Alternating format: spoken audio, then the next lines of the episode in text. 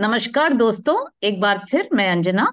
और मैं हेमा आप पहुँचे हैं अपने ऑफ़ बडीज बुक्स एंड बचपन के सीज़न फाइव का अगला एपिसोड लेकर। और आ, मुझे एक बात कहते हुए बड़ी खुशी हो रही है कि इस बार आ, मेरे कॉलेज के सहपाठियों से एक छोटा सा ब्रेक लेकर किसी नए आ, मित्र से मिलने का अवसर मिल रहा है। तो अंजना बताओ आज हमारे साथ कौन जुड़ रहे हैं इस एपिसोड में? तो ऐसा है कि हम इंदौर की बातें सुनकर बहुत बोर हो चुके थे। और इसलिए इस बार हमारे साथ जुड़ रहे हैं अतुल जो कि मेरे कॉलेज यानी कि एमएसीटी भोपाल के मेरे सहपाठी रहे हैं। हम्म। और शुद्ध मध्य प्रदेशी हैं नर्मदा खंड के हैं। हम्म। और एक बार और बताओ ये तुम्हारे पड़ोसी भी हैं ये बेंगलुरु में रहते हैं। अरे तो बहुत सालों से हाँ बहुत सालों से बेंगलुरु में तो सारे बॉक्सेस टिक हो गए हैं भोपाल मध्य प्रदेश और अब कर्नाटक। सो so, अतुल आपका इस एपिसोड में बहुत बहुत स्वागत है। Thank you so much for inviting me thanks a lot तो अंजना आज जो अतुल ने हमको रिकॉर्डिंग तो भेज दी है तो इस सवाल का खुलासा जो कि हम अपने हर गेस्ट से पूछते हैं कि आपने ये रचना क्यों चुनी? इसका जवाब तो उन्होंने बहुत खूबी से अपने उसमें रिकॉर्डिंग में ही दे दिया है। तो आखिर ये आज क्या सुनाने वाले हैं हमको? वो तो ठीक है वो तो हम सुन लेंगे। लेकिन मैं ये कहना चाह रही थी कि पहली बार ऐसा आ, आ, मतलब हो रहा है कि किसी ने किसी की लिखी हुई कोई लेखक या कोई कवित्री या कवि की लिखी हुई रचना नहीं आ, पढ़ी है किसी पुस्तक से बल्कि एक कंपाइलेशन एक कहानी है किसी जो कि हम सुनेंगे किन के बारे में है वो नरेट की है है ना? सुनाई exactly, है तो जैसे तो मैं कह रही हूँ कि हमारे इस पॉडकास्ट में एक नए नए आयाम आ, आ, का जुड़ाव हुआ है कि अभी तक तो हम सिर्फ़ किसी की लिखी हुई कहानी को पढ़ते थे।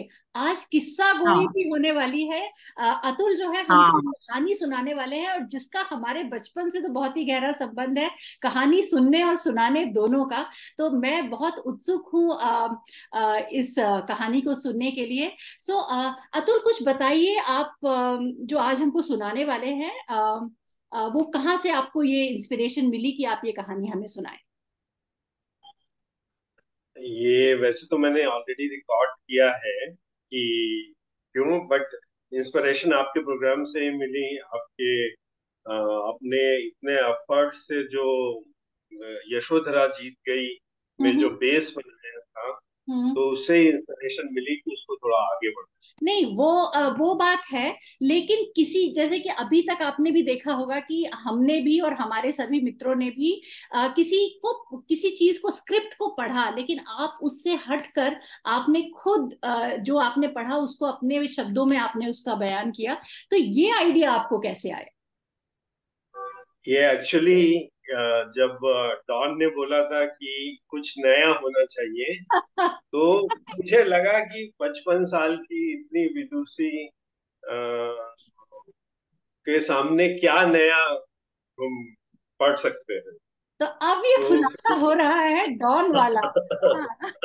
लेकिन ये बताओ कि इन्होंने एक ही लाइन में दो वो कर दिया है एक तो डॉन दूसरा पचपन। So, बहुत नर्वसनेस है मुझे। आगे क्या क्या होने वाला है? अभी तो शुरुआत है। तो आगे आगे देखिए लेकिन उसके पहले चलिए हम लोग सुनते हैं अतुल जो आज हमको कहानी सुनाने वाले हैं।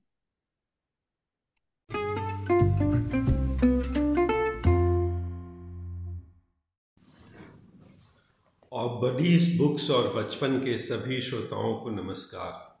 माँ सरस्वती की प्रचारक प्रसारक कोकिल कंठा देवी हेमा और चंचल देवी अंजना को साधुवाद। आज मैं भगवान नेमिनाथ और राजुल की कहानी सुनाने जा रहा हूँ। राजुल, मेरी बेटी का नाम भी है। मेरी दादी का नाम भी राजोबाई था और वह बहुत धार्मिक स्वभाव की थी। मेरी माँ के अनुसार हमारे परिवार की सुख समृद्धि का कारण मेरी दादी की तपस्या ही है। मैंने ये कहानी क्यों चुनी? इसके दो कारण हैं।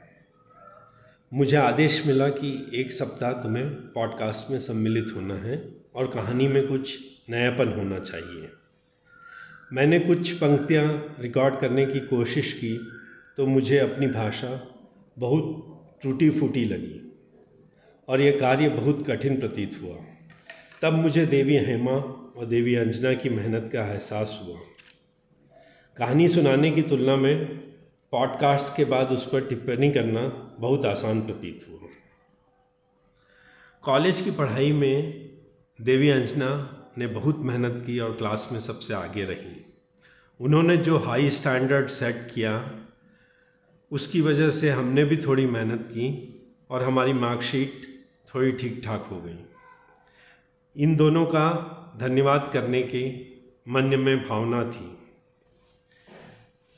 इनके सच्ची खुशी को बांटने के अनुष्ठान को और सार्थक बनाए, ऐसी कहानी सुनाने की कोशिश की है। दूसरा कारण ये था कि जब इन दोनों देवियों ने घोषणा की कि अब हम यशोधरा जीत गई पढ़ेंगे तो मुझे लगा कि ये बुद्ध हार गए पढ़ने वाली है। पिछले एपिसोड्स के कारण इनकी छवि, नारी शक्ति एक्टिविस्ट जैसी हो गई थी। अब ये पढ़ा रही थी, यशोधरा जीत गई और हम पढ़ रहे थे गौतम बुद्ध जीत गए। एक एपिसोड में राजकुमार सिद्धार्थ के जीवन के विलास पूर्व फेस के बारे में काफ़ी विस्तार से वर्णन था।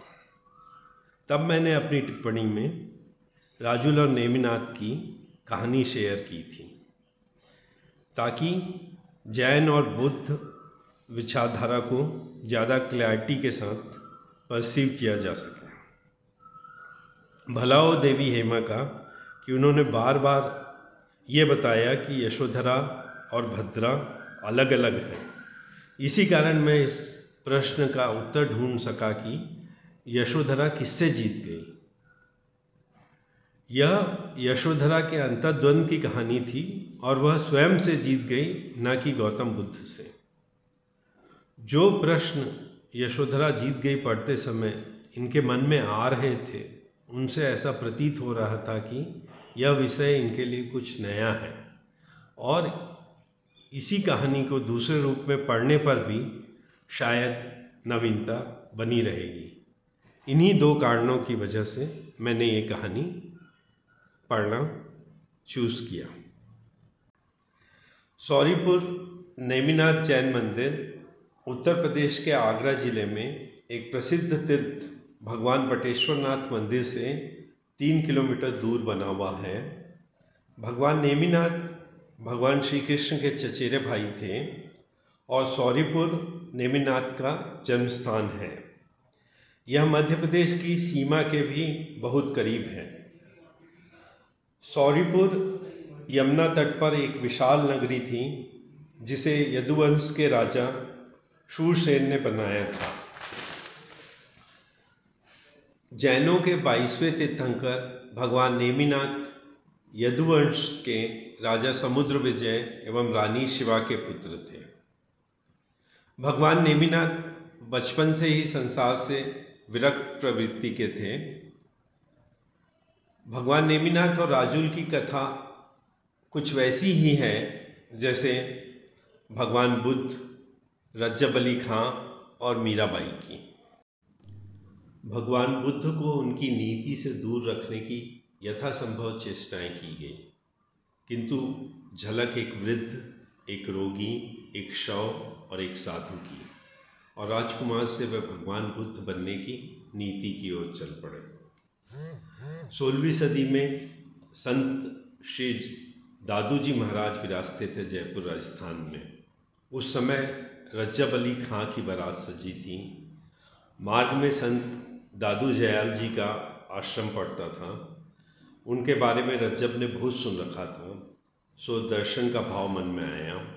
नीति का कमाल था कि रज्जब दूल्हे का वेश पहने पहने ही दीक्षित हो गए और संतत्व को प्राप्त हुए।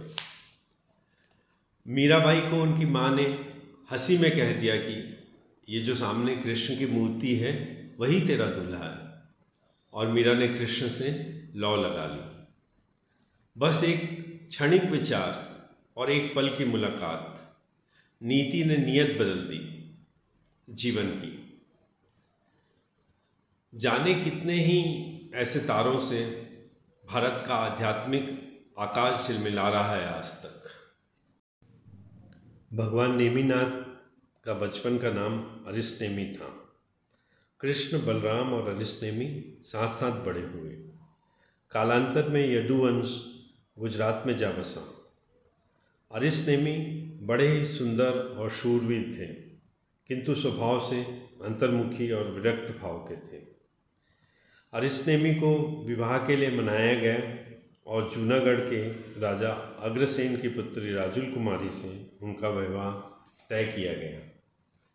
अरिस्नेमी जैसे वीर और कांतिमय व्यक्तित्व के धनी को अपना वर पाकर राजुल बहुत प्रसन्न थी। उधर नेमी के विचारों में जीवन को लेकर चिंतन मनन चल रहा था। वे चिंतन कर रहे थे कि क्या मनुष्य के जीवन में कोई साथी हो सकता है कि वह जीवन के सुख दुख कम कर सके?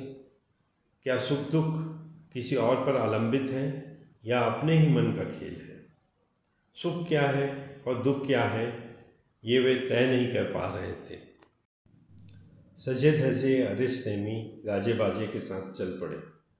वधु के घर पहुँचने से पहले राह में पशुओं का करुण रोना सुनाई दिया। वहीं रुक रथवान से पूछा, पता चला कि उनके विवाह के उपलक्ष्य में जो भोज रखा गया है, वे सभी पशु उसमें पकाए जाएँगे। रथवान को रथ को बाड़े में ले चलने का आदेश दिया। पशु लोहे की कड़ियों में बाँध कर रखे गए थे। मृत्यु का भय उनकी आँखों में था।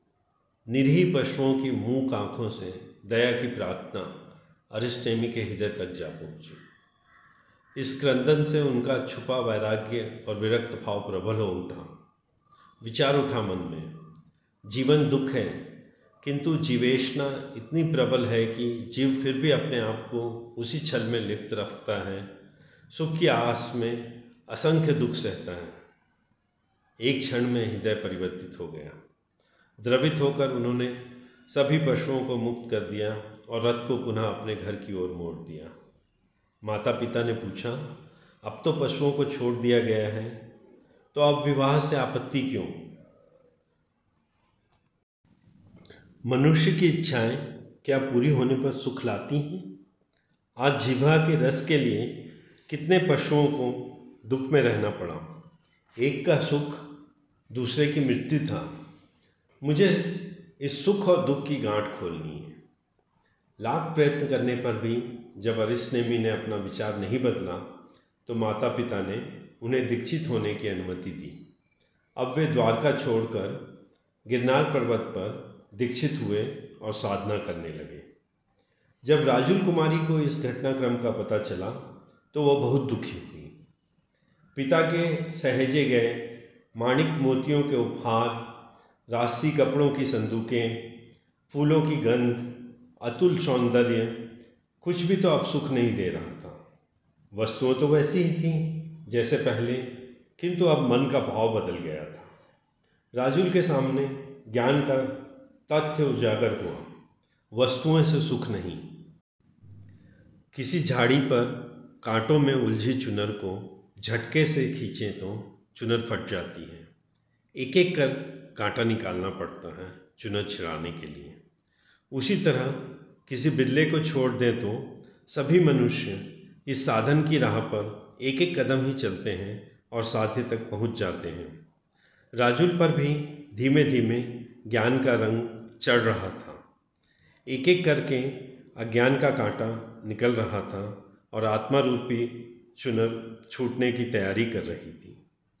दिन बीते, गिरनार पर्वत पर अरिस्नेमी को केवल ज्ञान की प्राप्ति हुई। बंधनों से मुक्ति मिली और भगवान नेमीनाथ कहलाए।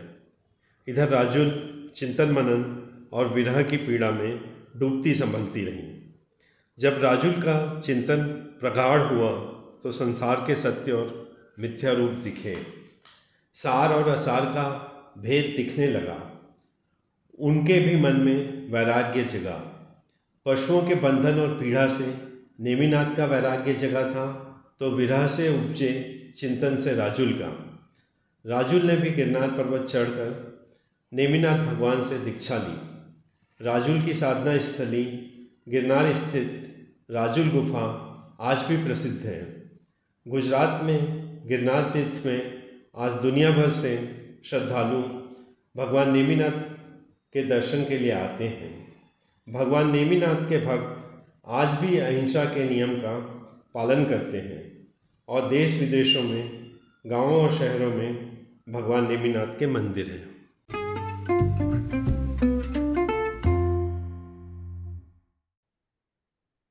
तो जो कहानी के पहले का है उस पर तो हम बाद में चर्चा करेंगे काफ़ी विस्तृत। लेकिन हम्म कहानी कितनी सुंदर थी और मुझे पता नहीं था नेमिनाथ जी के बारे में जो बैकग्राउंड पूरा बताया हम्म। है ना? तो ये एकदम न्यू इंफॉर्मेशन थी नई जानकारी थी। उसके लिए बहुत बहुत धन्यवाद अतुल और आपने कंपाइलेशन करा कुछ अपने शब्द भी अ, डाले और इतना सुंदर पढ़ा इतनी सुंदर हिंदी। इसमें मुझे दो जो चीज़ें थी बहुत अच्छी लगी जो एक इन्होंने बोला था ना कि वो अ, इतनी प्रबल है मतलब जीवन में दुख है ये तो सत्य है लेकिन फिर भी इंसान जो है उसकी इच्छाएँ खत्म नहीं होती हैं और वो और और और के चक्कर में पड़ा रहता है। ये जीवेषणा इतनी प्रबल इतना सुंदर मतलब सेंटिमेंट है ये। हाँ और हाँ और दूसरा जो एक इन्होंने एग्ज़ाम्पल दिया था ना वो दुपट्टे का कि वो कांटा एक एक करके निकालो तो फंसा हुआ दुपट्टा आराम से निकल जाता है लेकिन हम जो मतलब उसका मीनिंग है कि पूरा एक साथ खींचते हैं तो फट जाता है। तो ये रियल लाइफ में भी जैसे धैर्य और संयम जो है ना उससे कुछ भी करो तो काम आसानी से होता है नहीं तो सब गड़बड़ हो जाता है। तो ये दो मुझे बहुत अच्छा लगा। कहानी तो खेल राजुल नेमीनाथ की बहुत ही सुंदर थी और ये भी अच्छा लगा कि आपके घर में इतना सद्भाव है कि आपकी मदर आपने बताया था ना कहती थी कि जो भी अच्छा हो दादी के उससे है तब से है उनका नाम भी राजुल था। तो बहुत अच्छा लगा। थैंक यू सो मच कि आपने मतलब अपनी ही आवाज़ में हमें ये कहानी सुनाई अपने शब्दों में। बिल्कुल आ, मैं अंजना तुमसे बिल्कुल सहमत हूँ। अतुल एक तो कहानी आ, तुमने इतनी सुंदर तरीके से सुनाई। यू नो बहुत ही विस्तृत रूप से और जो उसमें मीराबाई रज्जब अली और भी जो इनफैक्ट मुझे तो इनमें से मीराबाई डेफिनेटली पता था नेमिनाथ जी तीर्थंकर हैं ये पता था पर जैसे अंजना ने कहा ये कहानी मुझे नहीं पता थी। रज्जब अली के बारे में तो मुझे पता ही नहीं था। आपके मेंशन हाँ। के बाद फिर मैंने गूगल करके देखा उनके बारे में। तो बहुत ही एनरिचिंग एक्सपीरियंस था ये पूरी तरह से। और राजुल नाम एक्चुअली यहाँ पर भी काफ़ी रखते हैं। बहुत सुंदर नाम है पर उसके पीछे जो इतनी सुंदर कहानी है और महिमा है ये नहीं पता था। तो really it was it was a beautiful experience अच्छा, ये भी नहीं मुझे पता था वो कृष्ण के मतलब कज़न थे नेमिनाथ है ना? जो जो द्वारका जो बताया ना शौर्यपुर द्वारका के रहने वाले थे तो ये सब पता नहीं था तो थोड़ा बहुत ज्ञानवर्धन हुआ है कहानी सुनने के बाद। तो अब हम आते हैं कि आपने हमें सबसे पहले तो ये बताओ कि अ, ये एक्टिविस्ट जो आपने लिखा कि हम लोग यशोधरा जीत गई पढ़ते पढ़ते कुछ एक्टिविस्ट जैसा साउंड कर रहे थे तो इससे आपका क्या तात्पर्य था तो हाँ ये तो मैं भी जानना चाहती हूँ। यशोधरा जीत गई से पहले मैंने तो सारे एपिसोड सुने फ्रॉम फ़र्स्ट एपिसोड ऑनवर्ड तो कभी कभी नर तो सारे सब होते हैं या इस तरह की कुछ बातें कि या तो ऐसा तो दिनकर जी ने मेहनत कहा करती है। हमने तो हम वो तो दिनकर जी कह रहे थे। अच्छा या फिर अ, नारियाँ काफ़ी मेहनत करती है काफ़ी ये करती है। तो मुझे ऐसा लगा कि ये जो है ये यशोधरा जीत गई मुझे पता नहीं थी वो। हाँ। तो मुझे लगा कि generally so catchy title it is हाँ। कि यू विल इंटरप्रेट कि बुद्ध हार गए। हाँ। तो हम हम तो हम भी शुरू में यही सोच रहे परिवेश में पड़े बड़े हुए हैं हाँ. तो हाँ। हमें तो सबसे पहले हमने अपना माइंड क्लोज कर लिया कि नहीं भाई? गौतम बुद्ध हाँ हाँ। सो नहीं, और ऐसा जब चूँकि तुमने हमारे सारे एपिसोड सुना होगा तो ये जान, अब तक तो जान ही गए हो कि हम दोनों काफ़ी ओपिनियनेटेड हैं और अपनी ओपिनियन को बहुत खुले दिल से व्यक्त करते हैं। और हर सब्जेक्ट में हम काफ़ी अपने पैशनेटली चाहे वो डैम का विस्थापित लोगों के बारे में हो, चाहे महिलाओं के का उत्पीड़न हो, चाहे कुछ भी हो, चूर पटखा हो, हम हर चीज़ को उतने ही जोश से हम बात करते करते हैं।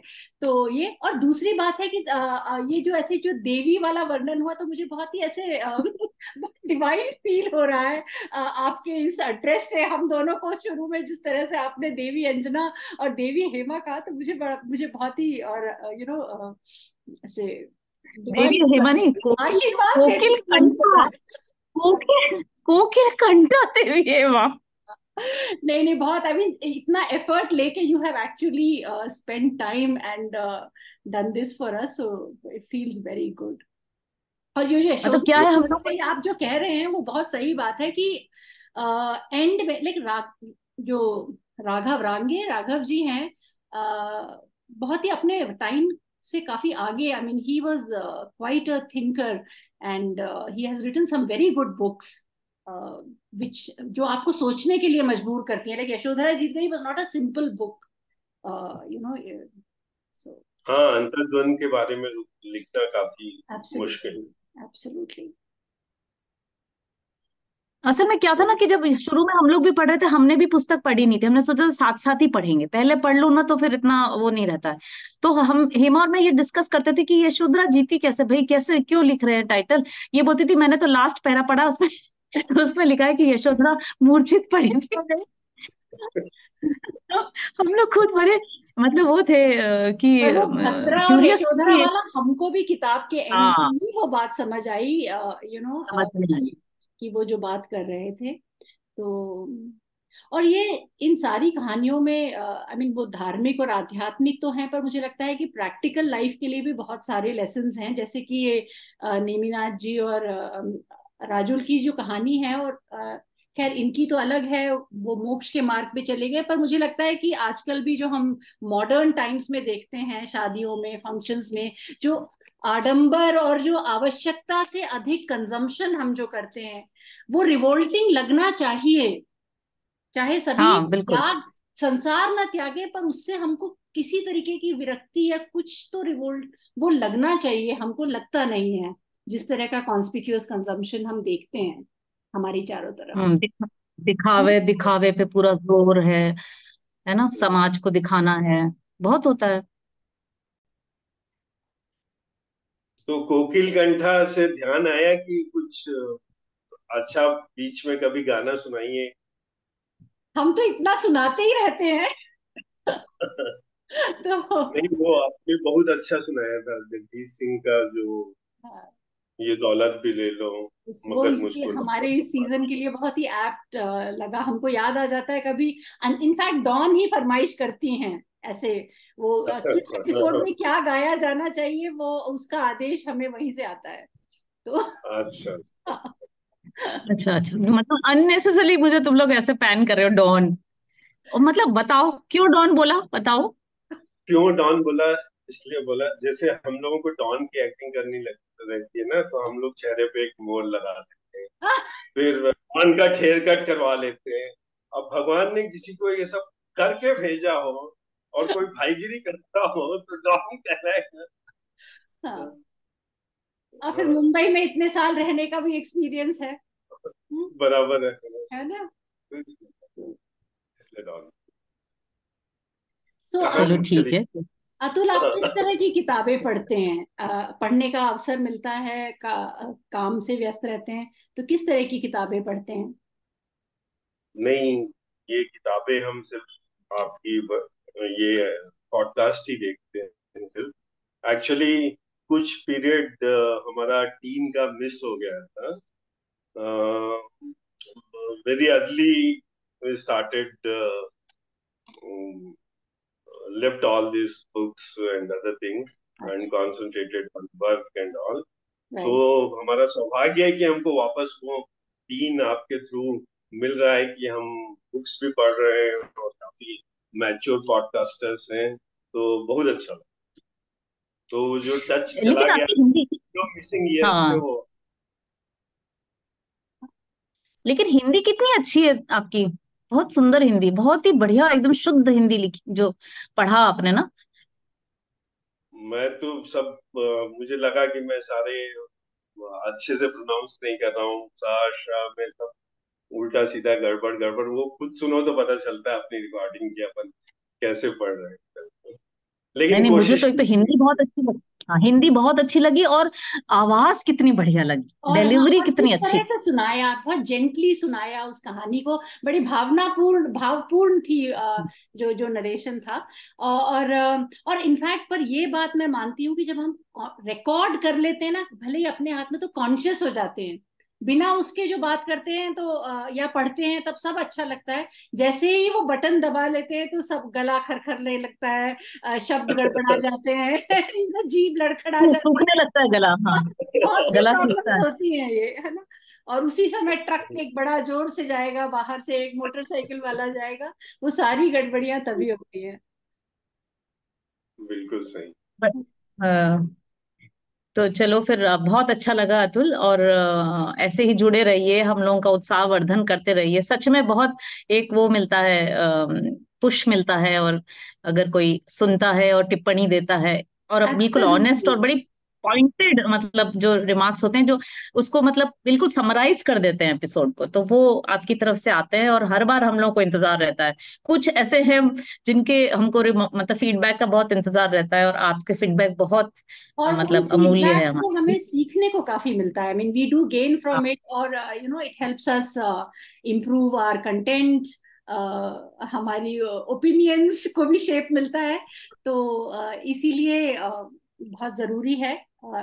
तो जैसा कि अंजना ने कहा बहुत बहुत आभार कि आपने अपनी समय की व्यस्तता के होते भी कुछ समय निकाला हमारे लिए और आपने इतनी प्रॉम्प्टली हमको आई I मीन mean, जैसे ही रिक्वेस्ट किया कि आप हमारे पॉडकास्ट से जुड़िए और आपने कंटेंट शेयर किया so really we are very touched that you took so much effort and आशा करते हैं कि आप इसी तरह हमारे साथ जुड़े रहेंगे और अगले हफ़्ते uh, फिर एक नए बड़ी के साथ होगी मुलाकात। तब तक के लिए मैं हेमा। और मैं अंजना लेते हैं आपसे विदा। बाय। बाय। बाय।